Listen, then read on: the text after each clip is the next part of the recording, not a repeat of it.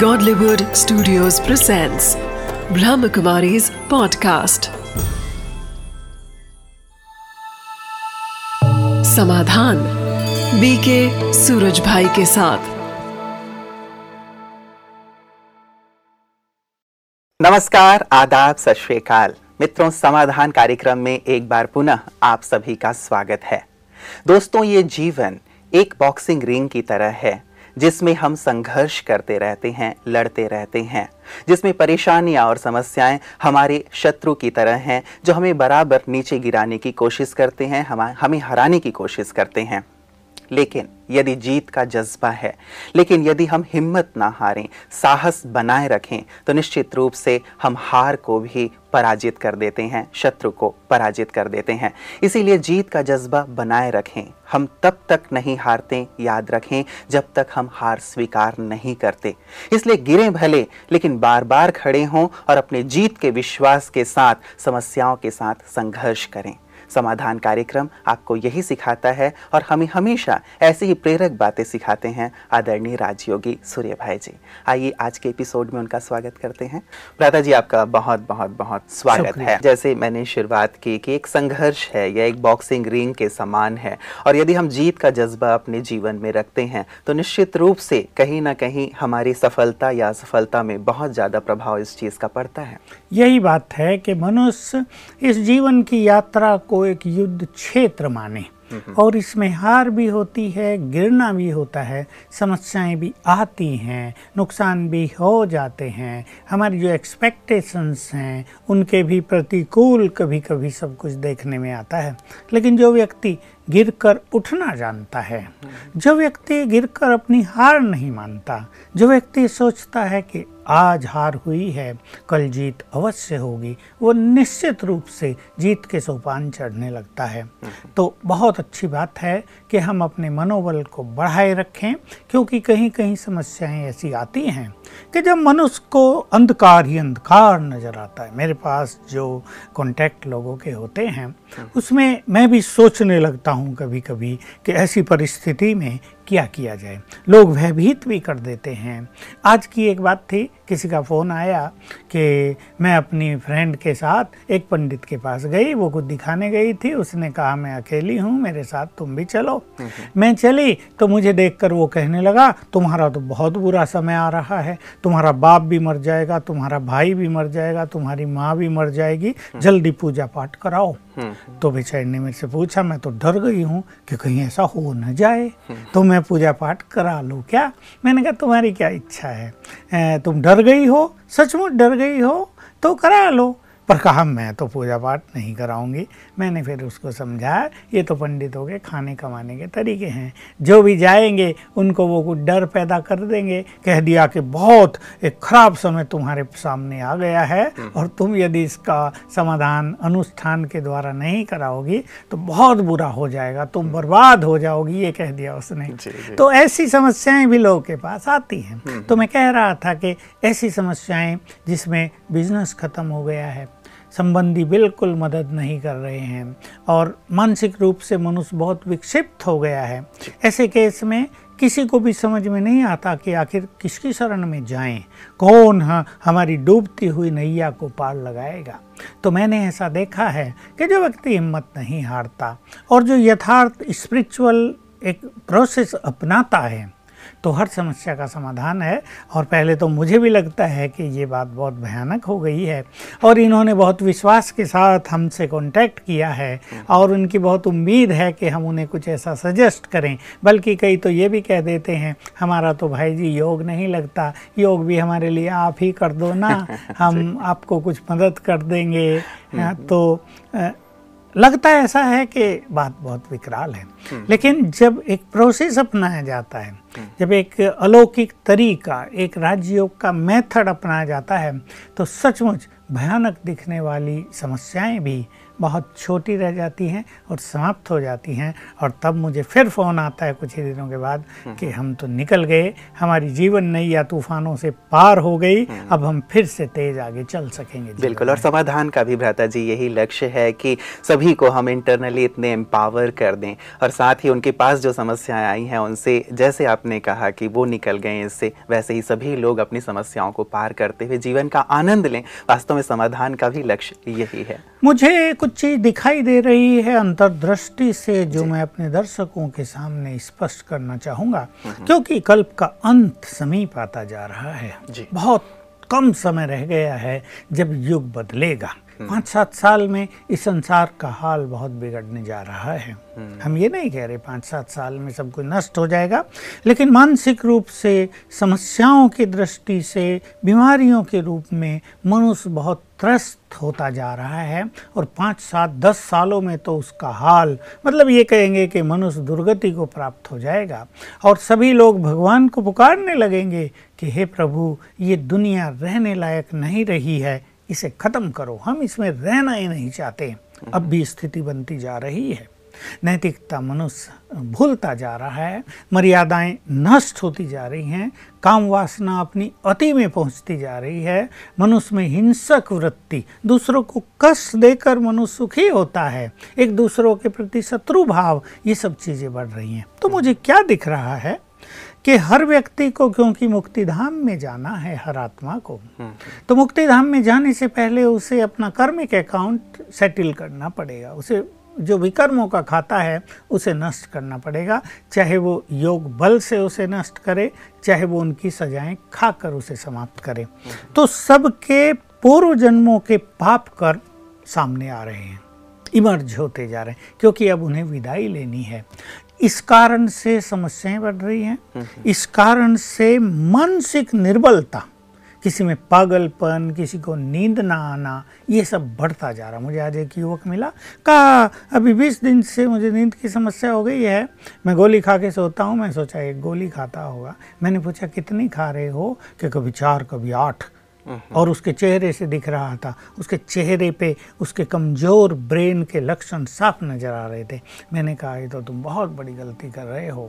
मैंने कुछ उसको विधि बताई और कहा 1-1 गोली कम करो, अगर 5 खा रहे हो 4, 3, 2 रोज़ 1-1 छोड़ना, और ये विधि अपनाना, नहीं तो तुम तो जिंदे भी मृत समान हो जाओगे।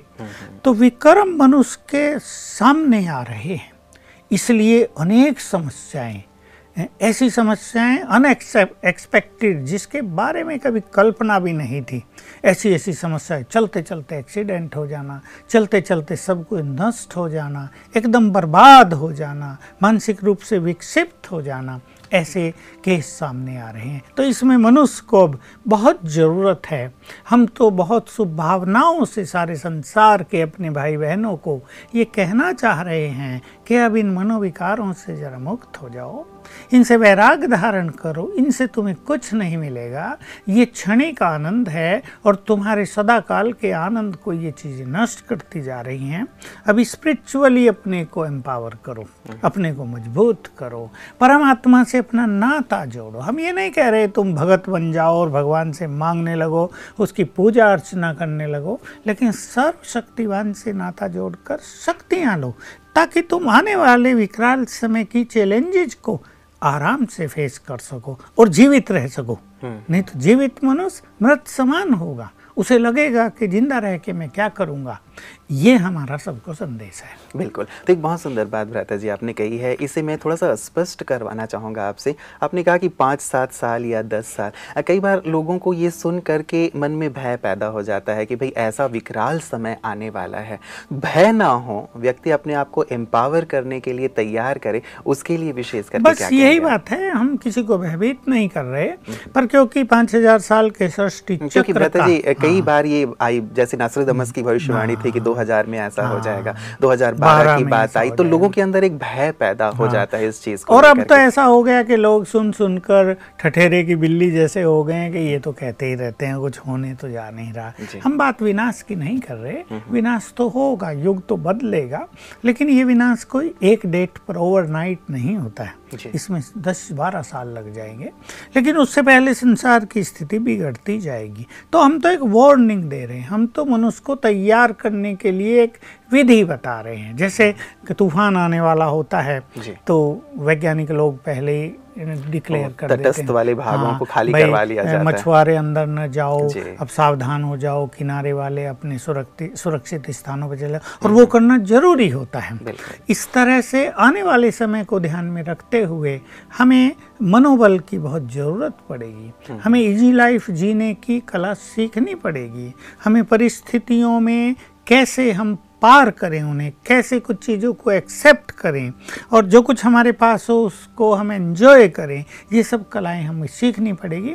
तो डरने कोई बात नहीं, बात तैयार होने की है। बिल्कुल, तो मतलब जो हम राजयोग का अभ्यास करा रहे हैं या जो ईश्वरीय ज्ञान दे रहे हैं वो वास्तव में उनको एम्पावर करने के लिए है कि भविष्य में ऐसी घटनाएं यदि होने वाली हैं, होंगी, तो उसके लिए हम आपको तैयार करें, तो भयभीत ना हो, क्योंकि ज़्यादातर इससे भय पैदा हो जाता है कि भाई कुछ होने वाला है तो भयभीत हो जाता है, लेकिन वास्तव में अपनी तैयारी करने की बात हम कर रहे हैं। और एक दूसरी बात भी थी, कुछ लोग ऐसे होते हैं जो कहते हैं अरे ये होने ही जा रहा तो तब तक तो मौज कर लो, तो ये निगेटिविटी भी ना हो। मौज रियली हम भी चाहते हैं मौज करो, लेकिन मौज कौन सी मौज है जब मनुष्य का मन भी मौज में हो, तन भी मौज में हो, परिस्थितियां सब अनुकूल हों, सब तरफ प्यार ही प्यार बरस रहा हो, मन खुशियों में नृत्य करता रहता हो, सब कुछ ठीक ठाक हो, उसे मौज कहेंगे ना।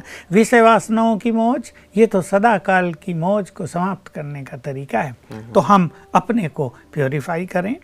शुद्ध आए थे हम आत्मा, बिल्कुल प्योर हम आए थे, परफेक्ट आए थे, अब बिल्कुल इम्परफेक्ट हो गए हैं। इम्प्योरिटी हमारे अंदर पूरा अपनी जड़ें गहरी जमा चुकी है, अब हमें चेंज करना है अपने को, तो आने वाली परिस्थितियों को हम आनंद पूर्वक पार कर सकेंगे। बिल्कुल प्रथा जी, मैं आपको मेल्स की ओर लिए चलता हूं। ये हमारे पास जो मेल आया है, ये कहते हैं कि मैं प्रतिदिन आपका प्रोग्राम देखता हूं, 40 वर्ष की मेरी उम्र है और मैं पिछले 18 वर्षों से बहुत सुंदर जॉब पे, अच्छे लीडिंग पोस्ट पे रहा हूँ, बैंक में, मल्टीनेशनल कंपनीज़ में। परिस्थितियाँ विपरीत होने के कारण मुझे जॉब्स नहीं मिल रहे हैं और जहाँ कहीं मैंने पैसे भी लगाए हैं वो पैसे भी अटके हुए हैं।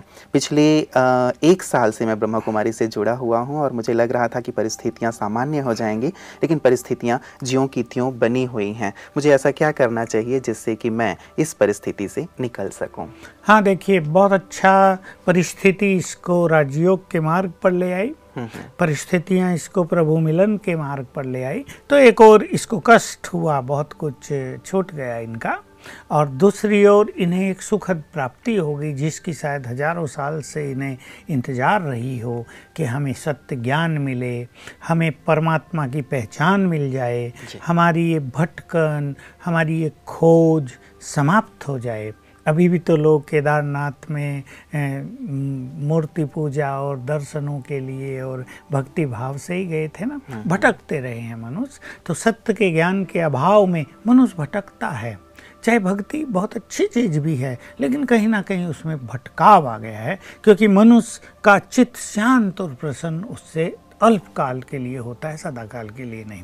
तो इनको इच्छा रही होगी प्रभु के दर्शन हो जाएं, सत्य ज्ञान मिल जाए, वो इनकी इच्छा पूर्ण हो गई। तो एक पॉजिटिव पहलू, एक प्राप्तियां इनके सामने हैं, इसलिए इन्हें संतोष भी है जैसा इनके शब्दों से प्रतीत हो रहा है। परंतु हर व्यक्ति समस्याओं से बाहर तो आना ही चाहता है, और जो व्यक्ति एक अच्छी पोस्ट पर रहा हो, अच्छी उसकी कमाई रही हो, समाज में भी उसका उस तरह का नाम रहता है, तो वो चाहेगा वो कंटिन्यू रहे। लेकिन कुछ हुआ होगा, कुछ गलती हो गई, या कुछ बैंक आदि की अपनी नीतियां हैं, कुछ वर्कर्स को निकाल देते हैं, नयों को भर्ती नहीं देते हैं, जो कुछ भी हुआ हो, अब इन्हें स्पिरिचुअल प्रैक्टिसेस के द्वारा इस समस्या को पार करना चाहिए। जी, मैं कुछ चीज़ें सजेस्ट करता हूँ, इनका नाम आपने नहीं बताया कहाँ। एक्चुअली इन्होंने अपना नाम गुप्त रखने की बात कही है व्रता जी। कई मेल्स ऐसे आते हैं जो वो कहते हैं कि आप हमारा नाम अनाउंस ना करें, यदि हमारे सगे संबंधी देखते हैं तो कई बार उन्हें ऐसा लगता है, इसीलिए कुछ लोग अपना नाम चाहते हैं कि हम अनाउंस ना करें। ये जी सवेरे उठते ही विजन बनाएंगे, ये सबकॉन्शियस माइंड की शक्तियों को यूज करने का तरीका है, यानी सबकॉन्शियस माइंड के लेवल पर इस समस्या को समाधान ये इस तरह करेंगे, बिल्कुल सिंपल, कि मैं 1 मास के अंदर पुनः अपनी उसी कुर्सी पर विराजमान हूँ और कार्य कर रहा हूँ। अगर मैं ऑफिसर था बैंक में तो उस कुर्सी पर हूँ, मैनेजर था तो उस कुर्सी पर हूँ। बिल्कुल विजन देखेंगे, एक मास में मैं वहाँ कार्यरत हूँ और बिल्कुल कॉन्फिडेंटली। इस विजन के साथ बहुत बड़ा कॉन्फिडेंस, क्या I am going to achieve this जी। एन्जॉय करें जैसे फिर से, अब जैसे इसके मन में थोड़ी सी निराशा है, इनको एन्जॉय करना है कि बस एक मास बचा है और मैं फिर से पहुंचा कि पहुंचा। एक तो ये प्रैक्टिस करेंगे, इसमें 1-2 मिनट सवेरे इनको देना है।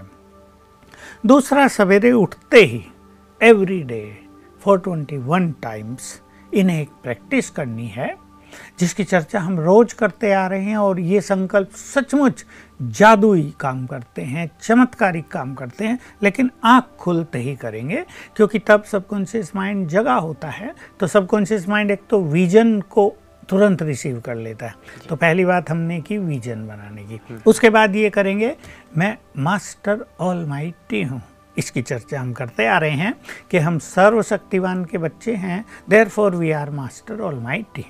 मैं मास्टर सर्वशक्तिवान हूँ, विघ्न विनाशक हूँ। जीवन में एक विघ्न आया है, इसको हटाने के लिए ये सुंदर संकल्प। और तीसरा संकल्प, सफलता मेरा जन्म सिद्ध अधिकार है, 21 टाइम्स, बहुत स्लोली। मैं मास्टर सर्वशक्तिवान हूँ, विघ्न विनाशक हूँ, सफलता मेरा जन्म सिद्ध अधिकार है। एक बार हुआ, ऐसा 21 बार। इसमें भले इन्हें 5-7 मिनट लग जाए, बहुत ही सच्चे भाव से ये संकल्प ये करेंगे।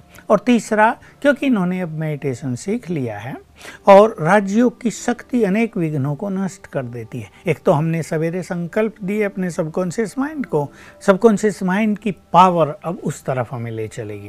लेकिन दूसरा, 1 घंटा रोज इनको राजयोग मेडिटेशन करना है, बहुत अच्छा एकाग्रता के साथ। और उसमें भी ये तीनों संकल्प पहले 5 बार याद कर लेने हैं। मैं मास्टर सर्वशक्तिवान हूँ, विघ्न विनाशक हूँ, सफलता मेरा जन्म सिद्ध अधिकार है। फिर 1 घंटा परमात्म शक्तियाँ प्राप्त करनी है, राजयोग मेडिटेशन। तो ये शक्तियाँ जो इन्हें मिलेंगी, ये विघ्नों को नष्ट करेंगी जो संकल्प है, और सफलता के द्वार खोलेंगे। और आई एम श्योर कि after 21 days He will get good job and will enjoy his life. बिल्कुल, उनकी सारी समस्याएं इन अभ्यासों से समाप्त हो जाएंगी। प्रातः जी, एक फ़ोन कॉल जो हमारे पास आया था, ये था मुंबई से। मोनिका जी कहती हैं कि मैं 12th की स्टूडेंट हूँ, मेडिकल के एंट्रेंस एग्ज़ाम की तैयारी भी कर रही हूँ। मैं रात को 10 बजे सोऊं, 11 बजे सोऊं या 12 बजे सोऊं, लेकिन 7 बजे से पहले उठ नहीं पाती। मैं अपने नींद से परेशान हूँ। सुबह जल्दी उठकर मुझे पढ़ना भी होता है, क्योंकि मुझे तैयारी डबल करनी है। तो इसके लिए मैं क्या करूँ? देखिए मोनिका को मैं एक बात कहूँगा कि स्टूडेंट लाइफ में जब इनको डबल स्टडी करनी पड़ रही है, 12वीं में भी इन्हें बहुत अच्छे अंक लाने हैं और फिर मेडिकल के एंट्रेंस एग्ज़ाम में भी इन्हें बिल्कुल क्लियर करना है, तो ब्रेन का यूज कर रहे हैं ना ये, तो इसमें नींद को बहुत कम करना इनके लिए किसी भी तरह अच्छा नहीं रहेगा। इसलिए ब्रेन, क्योंकि उसकी शक्तियाँ बहुत कम हो जाती हैं, यूज हो रही हैं डबल मेहनत में, तो ब्रेन इन्हें सुला देता है। और अगर ये न सोए, मान लो कोई और तरीका अपना लें, ऐसा हैवी अलार्म बजाएं या चाय वाय पिएँ, तो इससे इनके ब्रेन पर एक निगेटिव इफ़ेक्ट आएगा और वो इनके लिए किसी भी तरह कल्याणकारी नहीं होगा। इसलिए चलो 7 घंटे नहीं तो 6 घंटे नींद तो परम आवश्यक है, पर इस एज में 7 घंटे नींद की ज़रूरत मनुष्य को होती है। अगर इनको कम ही करना है तो केवल 1 घंटा। तो इन्हें अपने ब्रेन को एनर्जेटिक रखना है। ब्रेन को एनर्जेटिक रखने के लिए इन्हें भूखा नहीं रहना है। ऐसे नहीं पढ़ रहे हैं, मम्मी बुला रही है खाना खा लो, नहीं पढ़ रहे हैं, मम्मी को भी ख्याल है हाँ भाई पढ़ाई ज़रूरी है, लेकिन पढ़ाई के साथ ब्रेन को एनर्जी देना भी बहुत आवश्यक है। इसलिए राइट टाइम पे भोजन लेना और हो सके तो कुछ ड्राई फ्रूट्स भी खाना, ताकि ब्रेन को एनर्जी मिले। कुछ ऐसी एनर्जी की चीज़ें भी, एनर्जी ड्रिंक्स भी आजकल अवेलेबल हैं, वो भी ले लें और दिन में 2-3 बार उनका भी सेवन किया करें। चाय तो न लें तो बहुत अच्छा है, उससे कोई ज़्यादा एक्टिवनेस नहीं आती है। ये इन्हें काम करना चाहिए, लेकिन स्टडी पर ये पूरा ध्यान दें। और इनको एक छोटा सा काम और करना है जी, के घंटे में 1 बार केवल ये 1 मिनट आत्मा पर कंसंट्रेट कर लें। मैं आत्मा, पॉइंट ऑफ एनर्जी यहाँ पर हूँ। एक मिनट चिंतन करें, मैं पीसफुल हूँ, मैं पावरफुल हूँ और मुझसे निकली हुई एनर्जी ब्रेन में पहुँच रही है। एक दो मिनट बिल्कुल रिलैक्स कर दें अपने को, जैसे वाइब्रेशंस ब्रेन को जा रहे हैं। ब्रेन इज गेटिंग एनर्जेटिक, ये अभ्यास करें। तो ये 2 मिनट की इनकी प्रैक्टिस एक तो इन्हें रिलैक्स करेगी और जो कुछ इन्होंने याद किया, देखिए 2 फायदे होंगे। जैसे कंप्यूटर में हम सेव कर लेते हैं ना सब चीज़ें, तो काम को रोक के सेव करना पड़ेगा ना, तो ऐसे ही हम अपने को रोक के जब 1-2 मिनट ऐसा मेडिटेशन करेंगे, ऐसी प्रैक्टिस करेंगे, तो जो आज तक हमने याद पढ़ा है ना, अब 1 घंटा वो सेव हो जाएगा, रिकॉर्ड हो जाएगा अंदर में, प्रिंट हो जाएगा, यानी हमारी बुद्धि उसको धारण कर लेगी और इससे ब्रेन को एनर्जी जाएगी और आगे का जो घंटा है उसके पढ़ाई के लिए ब्रेन पुनः एनर्जेटिक हो जाएगा। तो ये बहुत ही अच्छी विधि है। हर विद्यार्थी को जो ऐसी अच्छी स्टडी करना चाहते हैं हम, लगातार पढ़ते रहने से तो ब्रेन थक जाता है ना, और इसमें क्या होता है, नया पढ़ रहे हैं, पुराना डिलीट हो रहा है। और कईयों को तो ऐसा होता है 2 घंटे पढ़ दिए, कुछ भी याद नहीं, सब डिलीट हो गया। तो अगर ऐसा बीच बीच में 1-2 मिनट मेडिटेशन कर लिया जाए हर घंटे में, तो इससे वो सेव भी हो जाएगा और नई एनर्जी प्राप्त हो जाएगी। मोनिका को यही करना चाहिए और नींद के बारे में ज़्यादा परेशान होने की ज़रूरत नहीं, कम समय में ज़्यादा तैयारी की जा सकती है, मुकाबले बस इसके कि ज़्यादा समय में कुछ भी तैयारी ना हो। 10 बजे सोएं या 11 सोएं या 12 सोएं, लेकिन नींद इनकी खुलती 7 बजे ही है। तो ये शायद ये सोच रही होगी कि फिर मैं देर रात तक ही क्यों ना पढ़ूं। फिर इनको ऐसा करना चाहिए कि अगर 7 बजे इनका ब्रेन अलार्म करता है ना, ये ब्रेन की भिन्न भिन्न स्थितियां हैं कि ब्रेन ऐसा ट्यून अप हो गया है कि वो 7 बजे इनको फ्रेश उठाएगा, तो ये 1 बजे तक पढ़ें, 1 बजे 12:30 तक पढ़ें और फिर सो जाएं, तो 6-6.5 घंटे नींद में ये बिल्कुल फ्रेश भी हो जाएंगे और बहुत एनर्जेटिक फील करेंगी। इससे इनकी स्टडी भी अच्छी होगी और इन्हें ऐसा भी नहीं लगेगा कोई लोड हो रहा है। और ये समस्या जो इनकी है कि 10 बजे सो के भी 7 बजे 9 घंटे, ये तो ज़्यादा हो गया, ये भी समाप्त हो जाएगी। लेकिन दादा जी, कई बार हम लोग पहले जब हम विद्यार्थियों के बारे में बात कर रहे थे तो हम लोगों ने बहुत लंबी चर्चा इस विषय पर की थी कि हमें थोड़ा सा जल्दी सो जाना चाहिए और जल्दी उठना चाहिए, क्योंकि सुबह उठने के बाद हम बहुत ज़्यादा फ्रेश होते हैं और जितना हम रात को 2-3 घंटे में पढ़ के याद कर रहे हैं, संभव है कि वो हम 1 घंटे में सुबह याद कर लें। मोनिका की समस्या को डिफरेंट है। इनकी समस्या ये कि 7 बजे से पहले उठ नहीं पाती। इन्होंने 10 बजे सो के भी देख लिया और सोचा होगा मैं 4-4.5 उठ जाऊंगी, लेकिन when it was not possible, तो अल्टरनेटिव ये है। तो इसलिए इनके केस में इन्हें 12:30 तक पढ़ लेना चाहिए और फिर सो जाना चाहिए और धीरे धीरे प्रयास करना चाहिए कि ये 7 को 6:30 पढ़ लाएं, 6:30 को 6 पढ़ लाएं और इस तरह 10 बजे सो के 4-4.5 उठने लगे। मतलब हम सभी को परमिट नहीं कर रहे हैं सभी स्टूडेंट्स को कि वो देर रात तक जागें और देर से उठें। दादा जी, जो SMS हमारे पास आए थे उसमें से मैं पहला SMS ले रहा हूँ। ये कहती हैं कि ओम शांति, मैं जब भी बुक्स को पढ़ने के लिए बैठती हूँ तो मुझे जल्दी से याद नहीं हो पाते। लगभग इन्हीं के जैसा इनका भी प्रश्न है। इसके लिए मैं क्या करूँ और जो मैं याद करूँ वो मुझे लंबे समय तक याद रहे, इसके लिए मुझे कोई उपाय बताएं। नाम तो इन्होंने भी नहीं लिखा है लेकिन SMS जरूर हमें किया है। हाँ, इसकी चर्चा तो हम डिटेल में करना चाहेंगे, बहुत अच्छी स्टूडेंट्स के लिए चीज़ है जी। देखिए, बुद्धि हर एक की अपनी अपनी है। कौन स्टूडेंट कितना याद कर पाता है, उसकी बुद्धि कितनी ग्रहण कर पाती है, उसकी बुद्धि का लेवल क्या है। ये बुद्धि एक ऐसी चीज़ है जिसको न तो मनोवैज्ञानिकों को सारा ज्ञान हो पाया ना मेडिकल साइंटिस्ट को। बुद्धि, ब्रेन, ये दोनों अलग अलग चीज़ें हैं। ब्रेन आत्मा की एक बहुत सूक्ष्म शक्ति है। वो जितनी रिफाइंड डिवाइन है, जितनी वो स्वच्छ है, उतनी ही ज्ञान, विवेक, किताबों से भी तो ज्ञान मिल रहा है ना, वो उसको धारण करेगी। तो इसकी धारणा शक्ति को हमें बढ़ाना है। तो जैसे हम पहले भी चर्चा कराए हैं, बहुत सारी चीज़ों को तो इन्हें छोड़ देना चाहिए जो निगेटिव चीज़ें हैं।